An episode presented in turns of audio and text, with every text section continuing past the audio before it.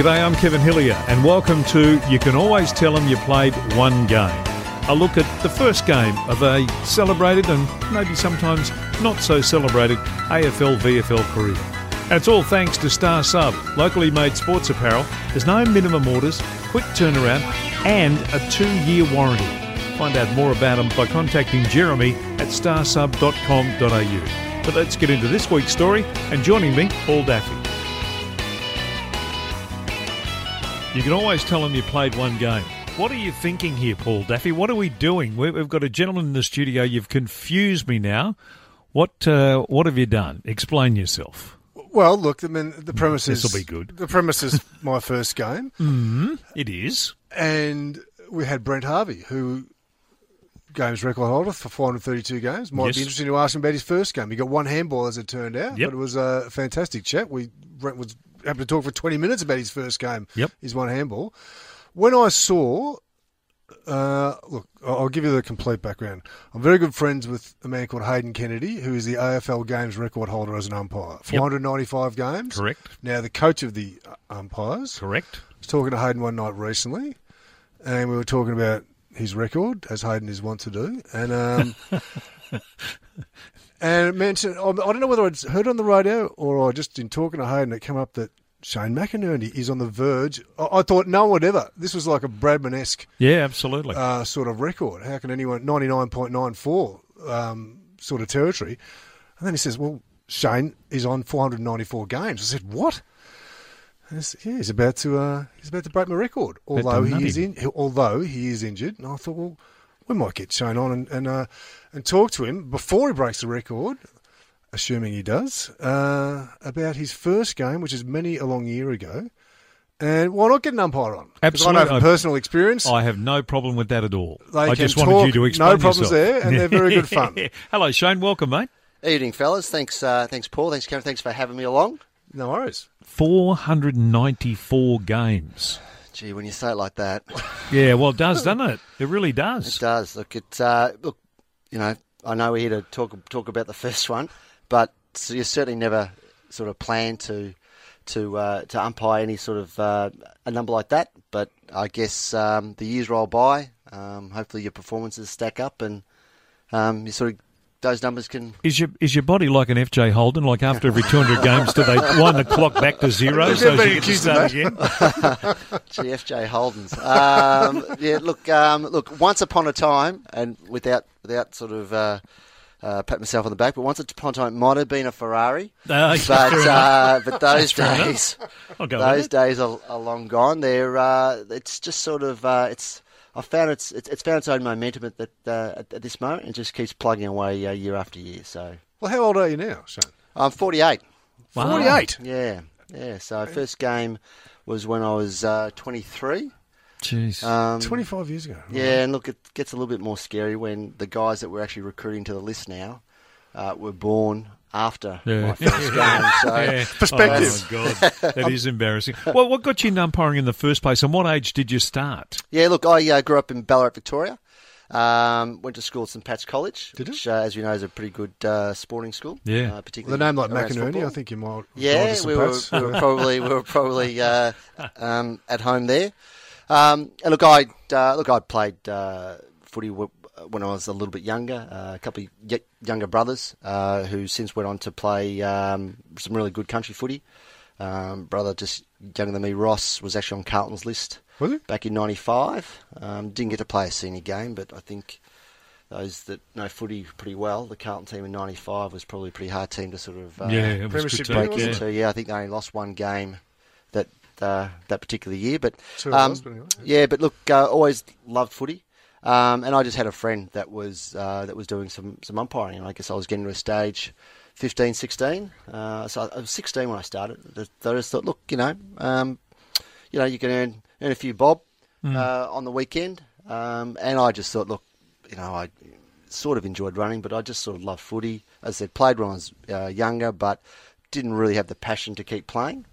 So um, got, got invited along. Um, Did you start on a field or boundary? Or No, I went straight in the field. In fact, okay, uh, geez, that's a in that's- fact, I can remember uh, on, on on the first or second training night because I started probably about a month in, into the season, I think. And uh, just some of the coaches there said, "Look, you know, you're sort of new here, so look, we'll, we'll probably start you on the boundary first, and then we'll, we'll get you in the field." And he walked off, and I said to my mate, "I said, stuffed if I'm running the boundary." and look, and look, uh, we had some some uh, some great coaches there. Uh, Bill Wade in particular, who umpired uh, VFL footy, He's probably more known, unfortunately, for the uh, for the umpire that got pushed over at. Um, at uh, South Melbourne with uh, with the Collingwood player. Oh, Oh, John Burke. Yeah, John yeah, Burke. yeah. In the In Col- that in the- Reserves game. Yeah, Reserves, yeah. yeah, yeah. So he uh, he finished up in VFL. Uh, he was a, a Ballarat boy and uh, came back home Where, just to where do a did bit the of coaching. Ballarat Where did the Ballarat umpires train in those days? Uh, down uh, at the Sebastopol ground. Really? Yeah. So there was uh, there was two ovals down there. Um, I think one was an Army Reserve type type oval, but there was a probably an asbestos laden shed uh, that, that we all got Yeah, changed in, and uh, and uh, yeah, a bit of a so you, you weren't passionate about playing, but you did play and you did enjoy it. What, what sort of player were you? What position Oh, were you? look, look, I I was just happy to get a spot on the team. In fact, look, I was there just to sort of enjoy ha- having a kick with my mates. Really, You weren't a centre half forward. No, wa- wasn't any, any key position type player. Um, my brothers again, who are a bit taller than me, they they were certainly centre half backs and centre half forwards and stuff. So so we always enjoyed ha- having a, a kick of the footy and, and that type of stuff. So I really only played. I had some friends that were doing it. Um, I started playing, you know, at uh, in uh, you know grade six type level. I can remember the very very first game I played. Um, they put me a full forward. Um, we won uh, ten goals. Uh, 10 goals, two binds to uh, no score the other team. I kicked five goals, one. So I kicked half the score. Good and- game, this footy. Yeah, I thought. And uh, one of the uh, mothers there that was, uh, whose, whose husband was the coach at the time of uh, one of the under 12 teams said, gee, um, why don't you get him to come down? So um, so that's sort of how, how, how that started. That was with uh, YCW, as, as it was Oh, known then. Okay. So when you first started umpiring, and you, you, you were lucky enough to start on the ground, did you like it at the start, or was it? Uh, let's be honest, you were choosing between probably stacking shells at Safeway, Spot on. Uh, or making some money running Spot around Kevin. uh, at footy. So did you like it? I really did. Yeah, Oh, okay. I did. I, I actually felt um, I actually felt the environment to be to be really appreciative of of of, of umpires. Yep. I, I can remember my first. Is that right? Yeah, look, I, I can remember uh, my first game was uh, that I umpired was an under twelve game. Um, I uh, the way the way that you were introduced to the game, you were mentored with another senior umpire, so you would sort of shadow him. Yep. Um, the, the senior umpire at the, at the time uh, used to be an ex VFL goal umpire called uh, by the name Joe Bell. Hopefully, he's uh, he, he might be listening. Um, and I would sort of uh, shadow him around. Anyway, uh, Joe did his calf uh, just before half time. He said, uh, patted me on the back and said, "It's over to you." so, uh, so, so I'm on. So, um, so we just sort of uh, got through that game, and look, and uh, after the game, you know, um, we was we must have shared the rooms with the teams anyway. One of the the coaches of one of the competing clubs just said, "Look, just want to thank the umpire today. You know, we hear it's his first game, and if that's if that's what, what he can umpire like, then we hope you have a, a really good career." And, and I only felt that um, from day one. You know, I mean, that right? All the yeah, way look, through? yeah, all the way through. Look, I, and I know, um, you know that um, that the umpiring environment, uh, not not just uh, um, where, where we are today, but you know, over a period of time, has always been seen perhaps as one that can be very intimidating. Yeah. I'm not sure whether it was because of my age that people didn't want to feel that they needed to sort of intimidate me. I mean, um, you know, I, I guess one of the things growing up in the country was that you know I, I probably moved through the underage stuff pretty quick, and then in my second year I started doing like country seniors, so that would be the the reserves and then the seniors. So how old were you then? Um, well, I I would have been seventeen, yeah. And you're doing senior footy, okay? Yeah. What out in the Central Highlands or something? Yeah, Central Highlands, Wimmera, you know, I mean, and I think that's what I actually loved about footy because we'd actually do the Horsham and District League. That that was on on our uh, on our uh, uh, games uh, Roster. rosters as well, and, and for that it was you know six blokes. We'd meet at ten a.m. at uh, the BP service station. They'd jump on the bus, Yeah. two hour trip, trip to, two hour bus trip to Horsham. You get met by the delegate, um, the club delegate. I can remember one game in particular. Out, uh, I was umpire at uh, Goroke, so that was another hour twenty out to the game, and this particular it was actually a fantastic game. I think it was first versus second or something. It was really you know a really high standard game, I guess, for what we expected. Then you'd come back to Horsham, and then uh, you'd all go to the pub, share a meal. Yeah. You know, buy a slab of beer. I was 17. I probably sat on the one can of uh, Melbourne Bitter for the whole ride home. But um, but I just found it to be um, just a really in, um, enjoyable time. I mean, look, you know, I, I still had all, all, my school friends and stuff, and they were going out on weekends and things. But I just felt that uh, that, that, the umpiring was just a, a, really good experience. And you know, in, in that example, you know, that was a fun Saturday. You know, I yep. got up at eight o'clock in the morning, had my breakfast, and I came home at about eleven o'clock at night. That's good. When you were 16, 17. And you've had a good day. And, and you've had a good day. Earned a few bob. It's great. Made some friends. Great camera. I mean, I've heard a lot about these um, these trips because the background was different then. That's that's how you learnt mm. a lot of these long country trips and great camaraderie on those trips. It seems. Oh, it was. Look, but there were plenty of songs in in the back of the bus. I mean, looking back in hindsight, they a few of them were probably uh, well oiled to be able to uh, sing uh, sing some of the songs uh, on the way back, but that didn't matter to me. That it, it was uh, it was just a really very inclusive environment, yeah. and, uh, and I, I just enjoyed it. And I guess that obviously translated to my performances out on the field. I guess it's like any if you really enjoy it, yeah. um, you're going to put put some effort into it. Um, and, and look, I think I was also um, I, I, could thank um, some genes here you know, in, in terms of being able to uh, to run and, and to be fit. You know, uh, father was a state champion cross country runner over ten mile. Oh, you've got yeah, some he's still good pull, background. Yeah, there. he okay. still pulls out the old the old uh, paper clips of his uh, of his runs. What's his name? We'll give, him a play. What's, we'll give him a uh, my father Graham. Graham, Graham, uh, Graham McInerney. So uh, I think he's uh, he. I don't know what's his best time for a ten mile was. Uh, ten mile. 10, no, no one ten, runs ten mile. Ten mile cross country back in the sixties. Sixteen k. Early sixteen, yeah. uh, and um, uh, sub four minute mile. Uh, sorry, sub uh, sub five minute miles for each mile. So th- the time was about forty eight minutes for ten mile. That's pretty Righto. impressive. And so you're one of a few. There's how many McInerney's were there in those?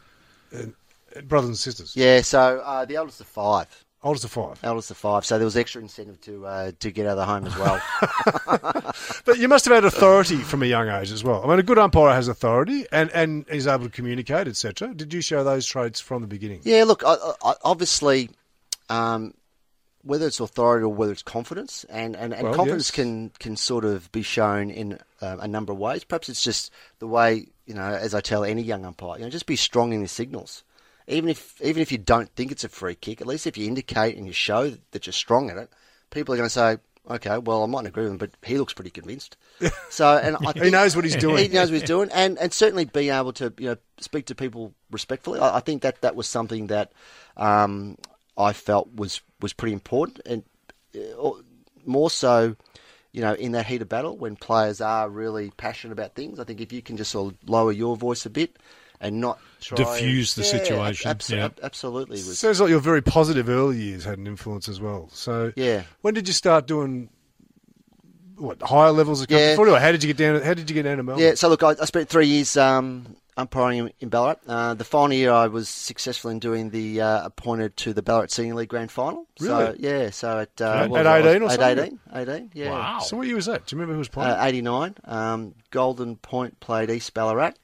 Um, oh, the co-tenants. Gary Rogers, uh, no Gary Gary Odgers. Gary Odgers, sorry, St Kilda, yeah. from St Kilda, uh, and a few other types. Uh, Barry Augustine was the was the president of uh, of East Ballarat, and they hadn't won a premiership for about 25, 26 years, and so he sort of you know got, got a, f- a few players in, and uh, Spirited they got the game. Or what, what do you remember about? yeah, it was. It, it was spirited game. Um, there was uh, like any grand final. I mean, it was at the Ballarat City Oval, and you know you only needed a, Boggy. a shower of rain there. And yeah, I think I think that's I, very I think true. At some stage during the Yeah, year. I, I think they actually stopped playing footy on it, and they, they took water samples because they were concerned that there were you know green things growing. Contamination yeah, levels. grow, growing in the water there. But and I know um, the week leading up to the game, they actually tried to put because they had, had the, the cricket pitches in there. Yeah. Um, and they actually tried to put like a bit of a, a tent over the cricket pitch and with a with one of those heat jet dryers. Oh, really? Just to try Okay. and dry it out. I guess just They try played World Cup games there. No, that was at the Eastern Oval, wasn't it? Probably Eastern Oval. Yeah. Ninety-two. They played. Sri Lanka played a World Cup Yeah, game okay. there. Yep.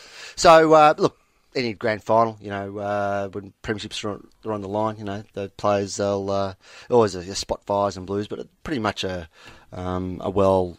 Can, you know, well, uh, the, the the players played themselves, you know, in, in, in the right spirit. Well, in those days, there's a punch up in the first quarter of every game, of every grand final.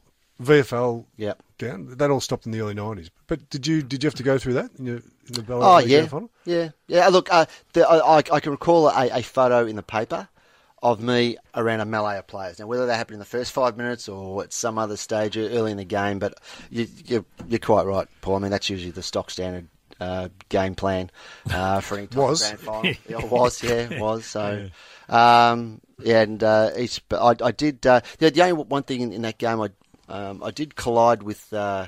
With Gary Aldridge. Greaser was his nickname then, so I'm not sure whether that's something that, that you recall or not. But uh, Did he accuse you of something? Or no, no, I actually we actually collided. We actually accidentally? accidentally collided. I went down and uh, my coach ran onto the ground. His kids ran onto the ground because they thought it was half time, ready to kick the footy, and just one of those country things that uh, that kind of happened. But, uh, It but would, we have been big, it would have been bigger than you. Did you come off all right? Yeah, I, was, I came off right. I heard the uh, the emergency umpire though was already had his tracksuit pants off and was already, He thought it was his shot. already warming up. Ready to go. No, I thought, no, no, no, hold on, just uh, All right, let da- me down to catch my breath. Melbourne, down to Melbourne, and you Yeah, so so whilst took I, a, took a few years after that. Yeah, so whilst I was uh, umpiring there in Ballarat, um, you know, the, the AFL had uh, scouts, I guess, if if, Yes. if you call them um, umpiring scouts, Yep. and, and they came up uh, to observe uh, a couple of my games uh, along with uh, a couple of other guys. And look, I got um, People might know this, but um, there are umpire scouts looking at yeah, umpires, talent Yeah, there are. Yeah. getting ta- Yep. getting Yeah. talent. This doesn't have just for players. but No, go no, absolutely. They, they they need to make sure they've got a pipeline of uh, of umpires coming through. Mm-hmm. Um, and it was uh, and during that '89 season actually, um, which was my last season in Ballarat, so I umpired '87, '88, '89. Uh, but during that season, uh, off the back of some observations in '88, uh, I got invited to do some under 19 games uh, down at Arden Street, so North Melbourne.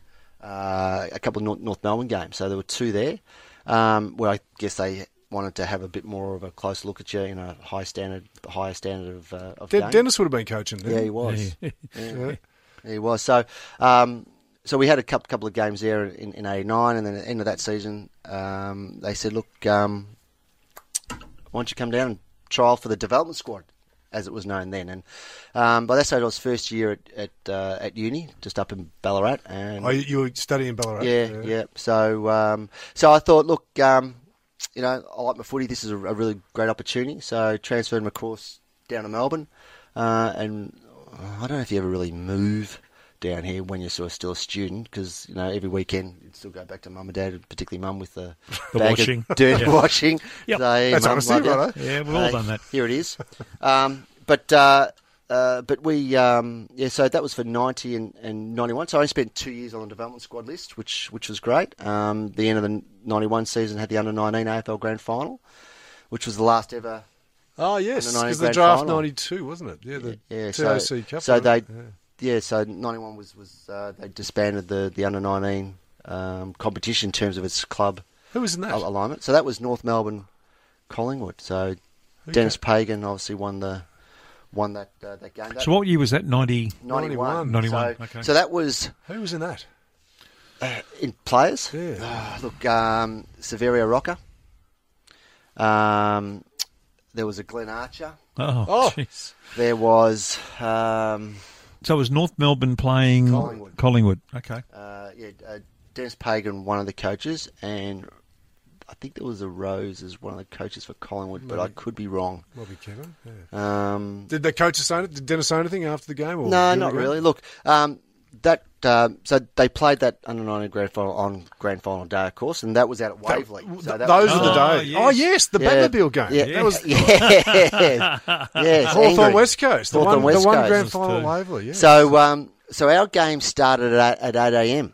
So we, Eight? so we, well, to, to fit in all the games because the Yeah, reserves was after, and then the seniors. So, I'm not complaining. That was magnificent. So Three w- games on grand Final. yeah. final. So we were at Waverley. So we, so the umpires and, and the players. So we're all at Waverley at six a.m. Saturday morning Oh, Just would have stay- been lovely We too. just stayed the night in Mulgrave for the night game to start. Oh, look, I actually, actually had a sleep back at my parents' place, and we are up at four a.m. or whatever, and in the In car. Ballarat? Yeah, yeah, yeah. Drove down. And the St Kilda players used to do it. because I suppose. because I didn't have a license to that at that stage. I uh, I, I didn't really. No, I was almost had my car license if I recall. So so um, so certainly all those those couple of years uh, on on the development squad, you know, whether it was doing under 19 games or Frankston games, was all public transport on the train, and I really got to know Melbourne really really well with, with the Melways. It's an. This is sounding like man, Springvale, This, this Dandenong. sort of stuff doesn't happen now. You are. It's magnificent to hear these old tales because it's from another era. Umpires catching a tram. Uh, someone in someone in the AFL catching a tram to the game. Yeah, catching the train yeah, to the game. yeah. Look, we better skip through Sure. it now. Tell us, take us. So you've had a very solid grounding and a good grounding. It sounds like you've Yep. enjoyed it very much. And when did you make the AFL? Is there an AFL list, or what? How do they describe it? A Yeah. senior list, perhaps? Well, look, ju- just to sort of tie it all together. So, 91 finished the development squad and then was uh, promoted to the senior list. Um, and uh, so I was there for. Uh, so on that in, in 92, uh, 93, um, we had the AFL Reserve Grade Grand Final, uh, which was uh, North Melbourne, Melbourne, which was a curtain raiser, of course, to the Carlton Essendon Grand Final of 93. Um, started work uh, October of 93, relocated to Brisbane. So I had a work opportunity with the company I was with uh, to move to Brisbane, and the AFL were really supportive. Uh, they said they said, look, you can be a bigger fish in a smaller pond in Brisbane, or you're sort of a small fish in a big pond here in Melbourne in terms of in terms of, of how you can develop as a, as a leader uh, amongst you know um, umpiring groups. So, not a bad move, was it? In hindsight, uh, look, um, would I make it again? I'm not sure.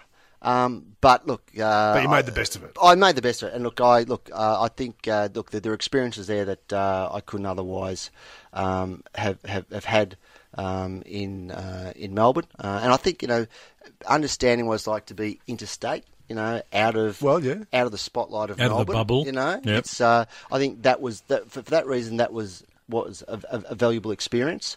Um, You would have but- been you would have been the big noter from Melbourne. They would have said, Yeah. "Who's this bloke? Who's, who's this bloke? Who's this bloke up from Melbourne? yeah. Who does he think he is? Yeah. Did you have to go through all that? Or? Oh, look, uh, look. Um, I- I think there was. Uh, look, there's obviously uh, a lot of expectations.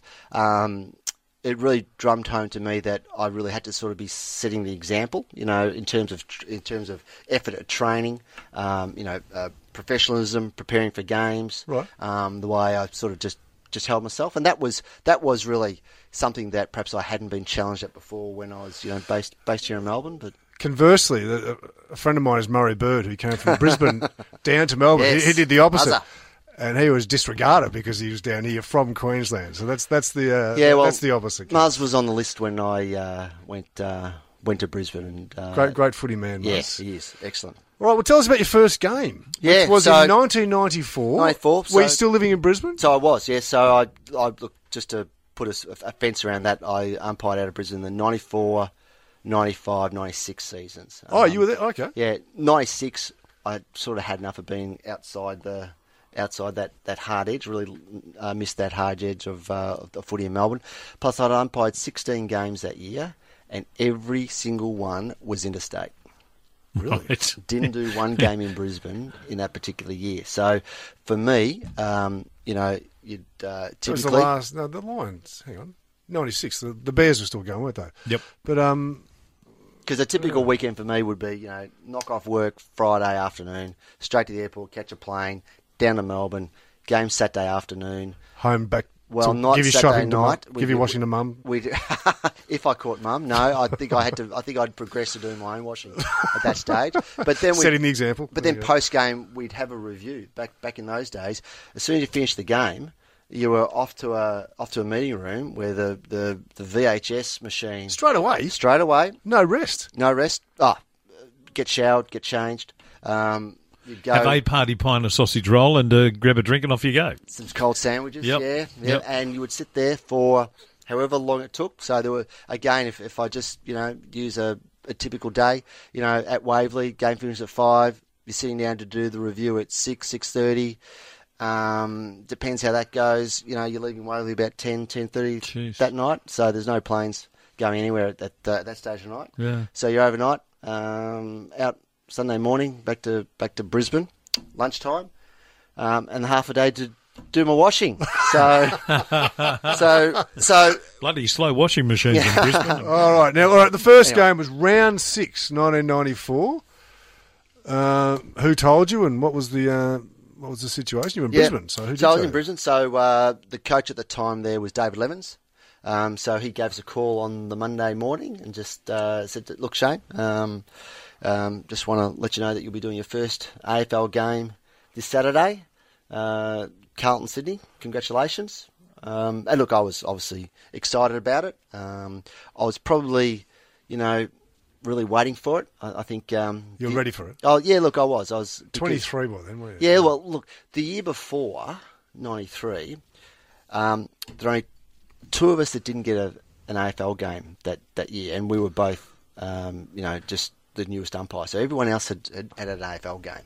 And I was thinking, gee, perhaps we were close, but Do you know why? Oh, look, I, I look. I, the list at that stage, they had to give guys that had been on the list for three or four or five years, just to really sort them out, because they really wanted to then make some big list changes going into '94. Who was the other guy out of interest? Uh, bloke by the name Mark Nash, who uh, went on to umpire the '96 and '97 grand Okay. finals. All right. Yeah, so. Oh, I see uh, you were told on the Monday. Why were, you, why were you giving Carlton and Sydney at Princes Park? Is there a reason for that? Do they tell you why they give you games? Look, um, they don't tell you why, but reading between the lines, um, I think if we think about where both teams finished up at the end of the season, you know, Carlton obviously played finals and Sydney won the wooden spoon. That's right. then it's probably a nice soft game, if if you want to call it that. Not that any AFL game is soft. It's equivalent in racing terms of uh, getting the fourth at Moe on a Wednesday. Just easing me into it. So this yes. is 94. Carlton did finish second and Sydney 15th out of 15 Yeah. teams. So you're right. Yeah, yeah. All right. Is that Princes Park? Crowd of 22,810. You were umpiring with Peter Carey, Yes. who was doing his 170, 187th game. Okay.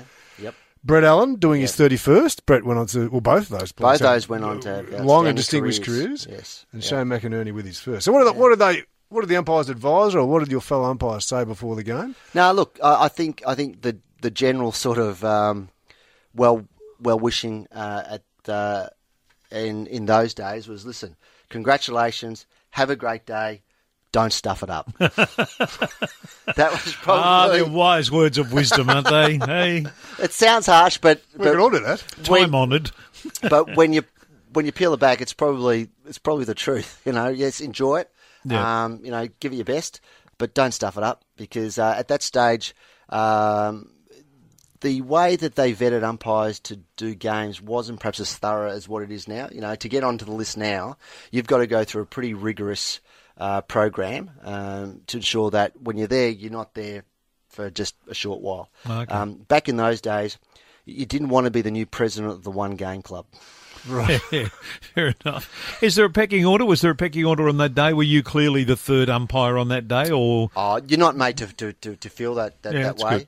Um, you know, you know, just the cal- the caliber of, the, of those, those two blokes. Well, you put with Peter Carey for a reason, obviously. I mean, he was nearly 200 games. Yep. As, as a senior Senior figure. umpire, someone just to steady the ship to make sure that you know that um, that um, you know we, we all keep the concentration up when we need to. Um, yeah, that's I mean that's that's probably the standard sort of approach is to make sure you got someone really experienced out there. Yeah. Um, but look, that's as much for the clubs and the players as well. You know, Yeah. players want to see someone that they recognise. Yeah, they it's want to see an experienced umpire so they That's know true, you know what Yep. we're comfortable that, that we can't get away with, with too much. And if anything does get out of hand, we've got confidence in this bloke who will make sure that the game's played played in a fair manner. in, in, a new, in Test cricket, a new opener uh, would get to face the first ball. Did, did you get to take the first bounce in your I first did. game? I think. Is, that- is that Oh. normal? Is that normal custom? I think it's a rite of passage. It is a rite of I, I passage, think okay. it's. I That's think it's a good. rite of passage. Um, that. Um, yeah. First game, you've Hold, got to. Did you walk out and hold the ball aloft? Yeah, hold Yep. it up. All that, sort of um, business, all that yeah. type of stuff. Um, look, I I do vividly recall, um, you know, holding the ball up uh, to start the game, siren going, knowing family and friends were uh, were just on the wing. And look, I'm happy just to share this thought just with you two. Um, that and oh, look, it's No one else? I, I, no, no one else because look, it's it's it's a bit embarrassing when I think about it now. But look, I, I, I held the ball up and I thought to myself, I've made it. And perhaps at that stage I had, but on reflection now, the hard work was really just beginning. But uh, But you for had- me, you had got a look, I had, game. I had. I'd, I'd come from umpiring under, under 12s at Sebastopol. Um, with uh, trips to Melbourne, relocating to Brisbane, that I'd uh, I'd reach that uh, ambition of. Uh, You, of allow umpiring. yourself moments of reflection. yeah, you including normally in the- don't, in the you know? But I reckon, game. I reckon that that's good that you felt like that. I reckon that's really good that Yeah. you felt like that because so many people talk about. Oh, I didn't kind of really capture the moment in my head because Yes. I was too worried about stuffing up the bounce or whatever. But yeah. to take that second to do that, Iron's buddy. You, were- you were very aware. You were very aware from well, from straight away. Yeah, look, I, I just had, I, I guess up until that stage of my career, whether it be coaches or the people around me, it was that they all believed I would, do AFL. So whether umpires, you know, uh, the local umpires back in Ballarat, you know, even some of the players from the clubs that I were familiar with, they all, I guess, felt that you know that where my you know talents should or could take me, um, so long as I you know um, applied myself. So I I guess I guess you know without sounding too sort of um, you know big headed about it, I, it was sort of like well no I expected to be there at some stage. But it was a clear, it was a pretty important sort of milestone. to- rewarding. To, Did, to did the uh, did the bounce go straight? You These things are very you know, highly scrutinised No, in those I, I actually can't remember when it went straight Ah, or not. so let's assume it did. That's it. Did I, I think? In fact, I think they're still talking about what an outstanding first bounce that was. well, Harry Madden was Harry round Madden was one of the ruckmen. Who He would have been- was. Who would have been the other one? Um, with uh, Sydney? with Sydney. Sydney, gee whiz. Would have been a young Sitting bloke. in the early nineties. Um, that was Wouldn't have been Brassey's- Gareth, was Gareth John would have been gone by then. Maybe. No. yeah. Oh, oh, sorry. Anyway, look, Harry must have done all right. What do you because he got Brownlow votes? We'll get to that. What do you remember about the game itself? Oh, look. Um, well, actually, perhaps bef- uh, prior to the game is probably where I've got some, some more sort of vivid memories of uh, you know going around to the rooms beforehand. Of course, David Parkin, Yes, uh, coach at, at Carlton, and David had spent some time with us he did. a few years beforehand as He- um, between Fitzroy and Carlton, yeah. he was the coach of the umpires. Well, he, he, he was in an right? advisory role, so Okay, yeah. so he was supporting the coaches more around the strategies of the team that the, the, the teams were, were employing to try and make us better umpires. So, Okay. um, Yeah. I can remember idea. him showing us vision of, uh, of of taggers. You know, and as umpires, you're sort of just watching the play, but there's this whole other game going on. um, whilst you're, there's this whole other, you know, two blokes trying to get on a one bloke, trying to get on a three blokes, you know, elbows, kn- kn- knocking blokes to ground. So, so he was really trying to open up our eyes to this tactics that were going on. Stuff that was around going on around. Yeah, it's good. It's Yeah. a great idea. So, so, So you David, knew Parkin? Yeah, so I look, I knew, and look, he, I guess, uh, you know, uh, whether they were playing Sydney, who you know perhaps um, weren't having a, a good season, but certainly recall him just you know munching on an apple, looking very, very relaxed uh, with with with the the the uh, with the game game ahead.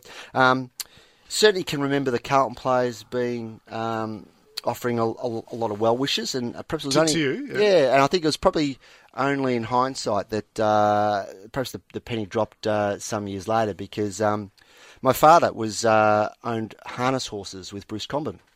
Bugsy the, ex- Comben. the, Car- the Carlton back Yeah, pocket. yep. Cap- captain in the fifties. Um, owned harness horses with him. So uh, and and Bugsy was uh, obviously still uh, one of the the committee men. Uh, back then, so I have a sneaking suspicion, so I can't confirm it, that he may have perhaps uh, worded up some of the Carlton players not to try any funny stuff with me, uh, because my, because it was my first. So they were got at. Oh, look, oh, look. I, I just thought, gee whiz, you know, is, is this what players are all like before a game? And gee, you know, there weren't any dramas that I can recall during the game, but I was probably thinking, uh, yeah, just uh, a few years later, thinking, oh, I don't know, because I perhaps there was some some influence there. But but uh, Bugsy was he was uh, he was um, yeah very good friends Was there one- with my father and.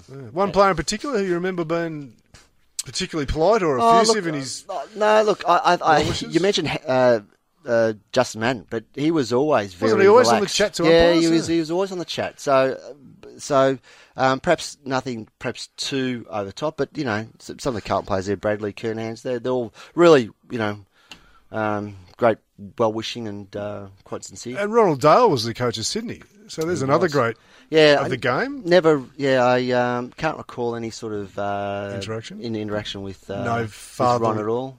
No, your father didn't have a friend. No, On the- don't- I'm on the not committee sure. at the Swans. Perhaps I should check whether my mum owned horses with someone over, over in Sydney. So perhaps. you don't remember much about the game, it sounds, or do you remember No. anything? Oh, look, look, uh, the, look. The only thoughts to me was, oh my god, how fast is this? Yep.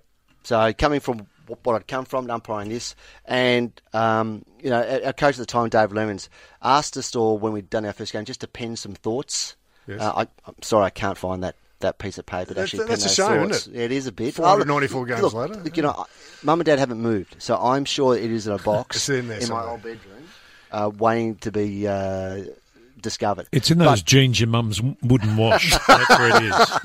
I'll have a look. But but I look. I just recall um, that a lot of the decisions were made on gut feel rather than actually pro, uh, processing through the actual decision. So perhaps in in uh, lower levels of football, lower grades of football, you had a bit more time to think through through a decision. Uh, I just I just recall that uh, the the football was it's it's such a, pace that I wasn't used to that I just had to go with what I thought. Yeah. Was And the right uh, can do. you remember dissension, or, or did the deci- Nah. decisions fall? Yeah, no, look, look, Carlton ended up The right way. winning by about ten goals. Well, I can tell you, twenty. Hang on, yeah, 2014, 134. Yeah. Those were the days again. Yep. 20 goals was a regular occurrence then, Kev. Uh, to 11 8 74 at Princes Park, as we said. So Carlton won by 60 points. Ended up 10 finishing, so it was round six. So they were just. Actually, they come off a disappointing grand final, hadn't they? But they were around the mark. Uh, it was- any Carlton game would have been slightly fraught for an umpire in those days, I imagine, because Greg Williams had missed the grand final in 19. Sorry, missed the Brownlow in 1993, and he was not silent about it. Mm. He mm. made his displeasure known. Mm. Murray Bird, who we just mentioned, famously umpired the game when Diesel got 40 possessions against Melbourne, And no votes. and Diesel didn't get, I don't know whether he didn't get a vote or didn't get the three votes. Didn't I get the can't three remember. votes. Didn't get the three votes. And From I understand. Murray tells very funny stories about that game. But uh, it- as it turned out, the Brownlow votes Greg Williams three, Justin Madden two, James Cook one. Now, Diesel only got, when I say only, in those days, as we've said in this program before, players didn't get 40 possessions regularly at all. Yeah. Diesel had 29, 15 kicks, 14 handballs, which is a 50 50 was a very Diesel split. No goals, one tackle, one free against, five frees, four. Yep. Fraser Brown had 35 disposals, which is a lot in those Yeah. days. Justin Madden had 18 hitouts, two votes. That's not a bad ratio. 10 disposals. James Cook kicked six goals. Troy Bond kicked five. Yep. And for Sydney, Jamie Lawson had 23 disposals. He had the most. Paul Kelly had 22. He would win the Brownlow the next year. Derek Kickett kicked four. And Matthew Hogg from Carlton was playing his 100th game. So there are a few of the little Yeah. items from that Yeah. game.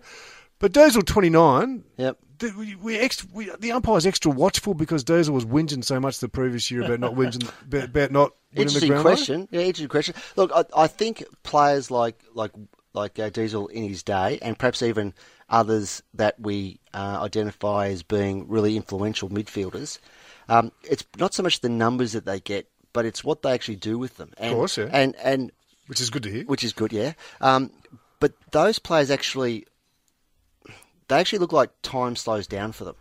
Diesel definitely, yes. So, so I think you're more aware of them because, you know, without trying to, you know, uh, you know, uh, bring up any images of uh, the Matrix or or, or or any scenes out of that.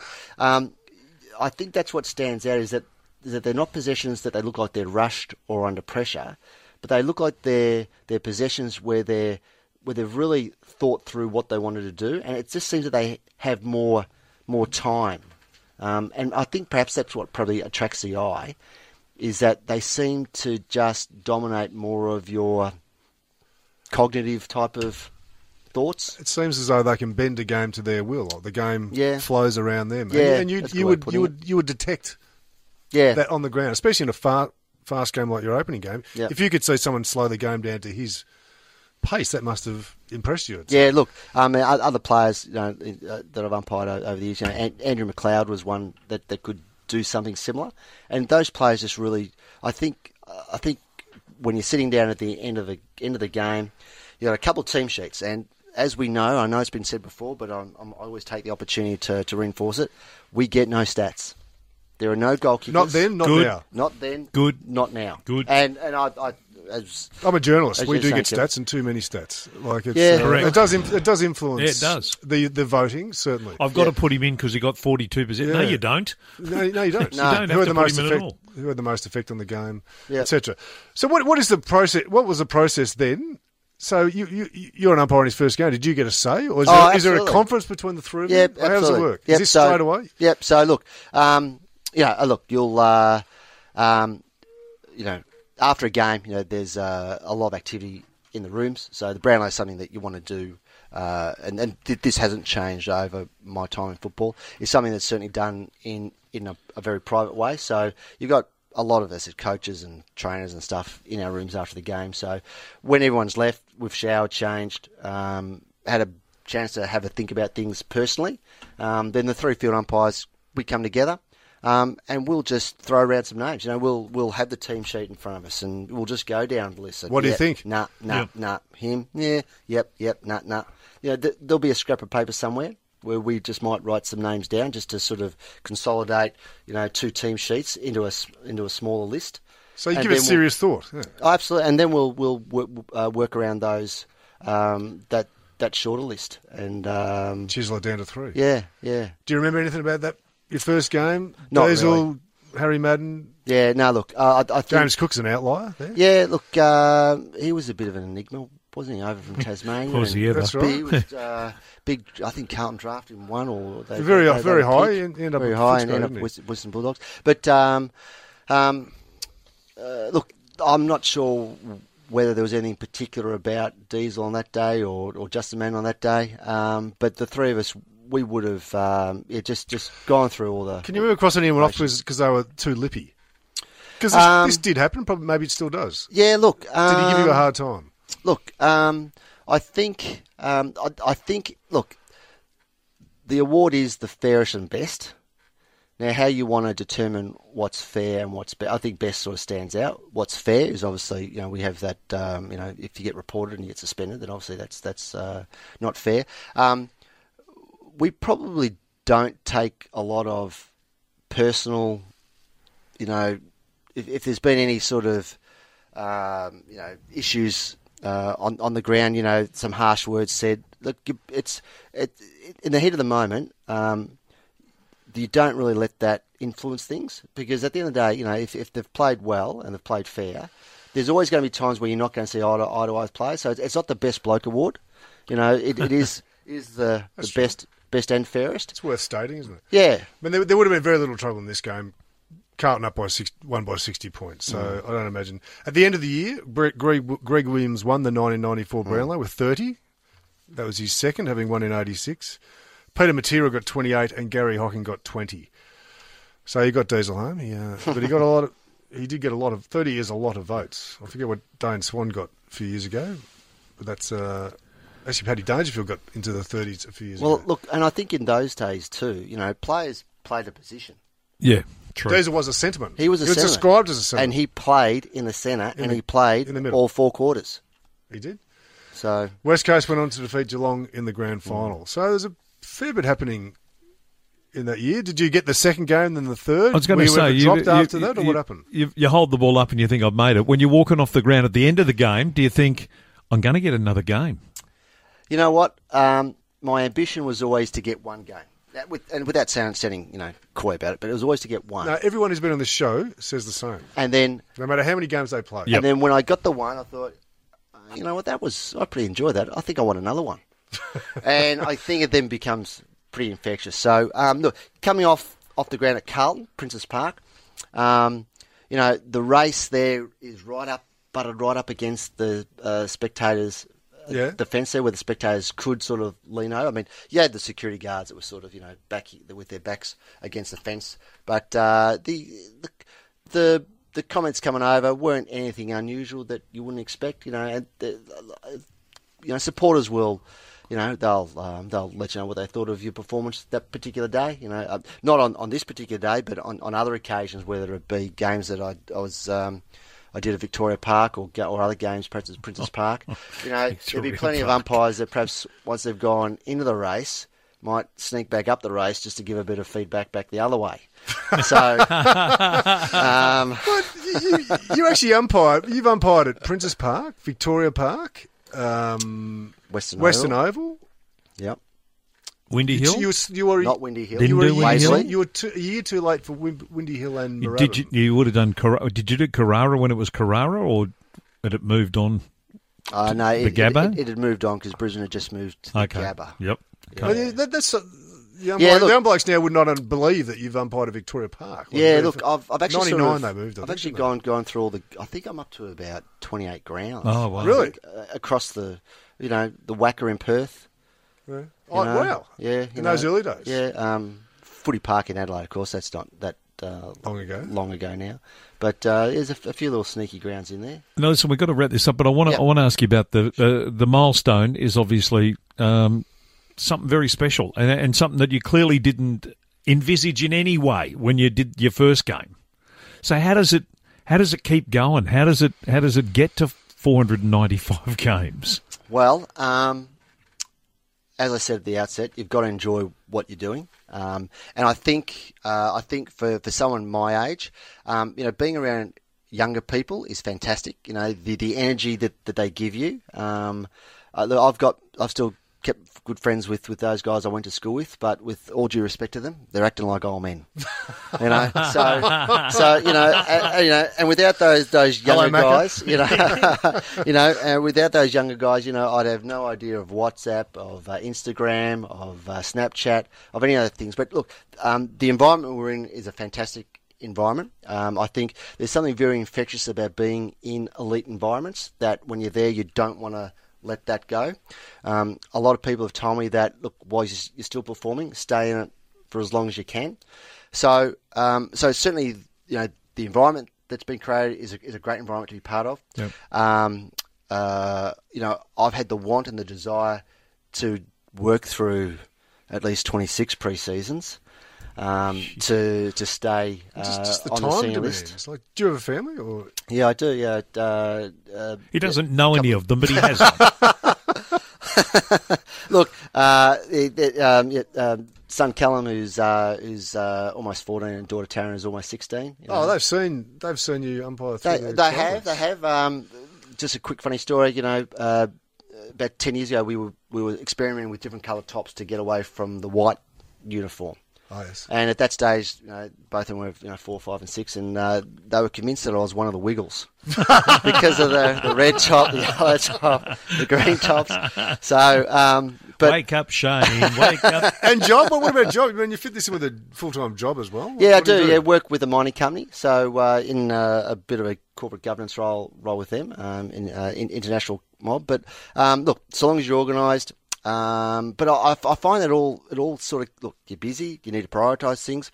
But I think it all sort of really complements itself really well because I get to focus on my footy. That that's my still predominantly your weekend stuff. You Yeah. know, we we train after business hours. You know, there's there's a bit of crossover, but that's when I can just think about my footy and I don't have to think about work. And then when I'm working, I don't have to think about footy, you know, because if you have a game on the weekend that draws some attention, I'm glad to get to work on Monday. People at work know don't don't talk to me too much about football because I don't want to. And they respect that. And they respect that, Oh, which is good. fantastic. That's good. And that way, I don't have to think about what what the all, all the conversations in footy world in, inside that, that bubble. is- Yeah, exactly. Yep. going, and, and I can get away with it, and it's not doing my head in. And the it's bo- and the clearing body your head now. and all those things. Yeah. How's the body now? Look, it's uh, it's as I said, it's not as fast as it used to be, but it's it's it's uh, it's held up pretty well. I've been, I think, I've been quite fortunate in, in as much as um, structurally wise, uh, it's it's held pretty well. You know, backs and knees and hips, ankles, all pretty good. I mean, as you get a bit older, some of the tendons start to uh, ache and ache and groan a bit. Um, but other than that, um, just a little, you know. I guess our conditioning staff now, and we're we're really fortunate with, with, with the team we've got, um, that they train you to what your capacity is. So um, it's not about me running as fast as the 25 year olds. Um, I guess when I'm out there on a field on the weekend, I probably know where the shortcuts are a bit more than the younger blokes who need to perhaps run around Experience. Yep. So so that does count for something. Um, so I, I think, um, and look, I, I think. I think being agile and being able to adapt to the different rule changes that we've had, you know, I mean, Mentally agile, you mean? yeah, well, yeah, and, and just being accepting that what was a uh, an interpretation Then? a couple of years ago has now shifted. So there's no point holding on to the old ways. You've got to learn what, what the new ways are, be adaptable to them, and just deliver the performance that, that our coaches and, and that Have you ever fought back want. against these changes? So I'm not doing that. Uh, no, I haven't fought back. I mean, you'll you'll you'll challenge respectfully what the th- what the thought behind the changes are.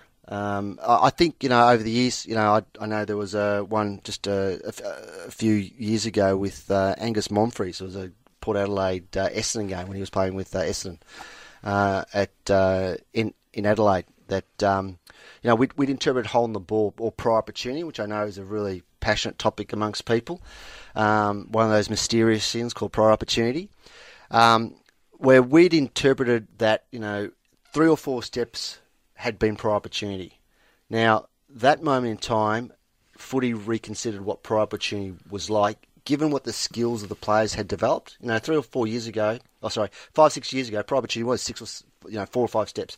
Now it might be one or two mm. if if they're balanced and steady. The expectation on players with their with their ability to execute their skills has changed what prior opportunity is. That makes sense. That's sensible. It's a sensible Look- uh, recalibration of what it, what they are capable of doing. and that's what I think one of the beauties of, of the laws of Australian football is, is that it's only a very thin book, but it's been able to service really well. Much debated. Yeah, it's been able to service really well for over 100 years of football because as as the game and the players have become more skilled, then the rules haven't necessarily had to be rewritten. And I understand that you know in some instances, you know, new rules have, have come in, but the general bread and butter rules are still the same rules that we were playing with, you know, 50, 60, 70 years ago.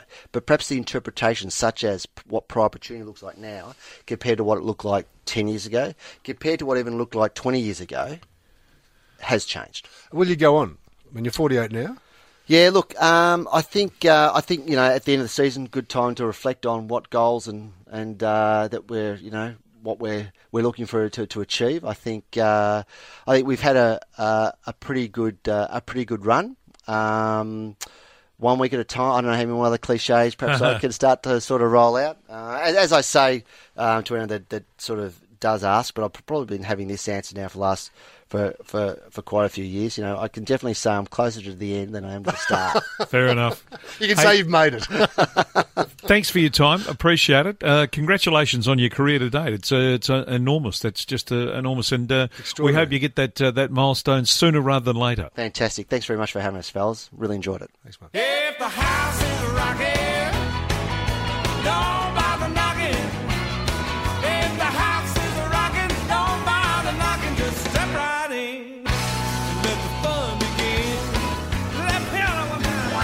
You've been listening to You Can Always Tell Them You Played One Game. And that's with thanks to Star Sub, locally made sports apparel and brilliantly made sports apparel with no minimum orders, a quick turnaround, and a two year warranty. If you want to find out more, and you should if you're looking after your club, contact Jeremy at starsub.com.au.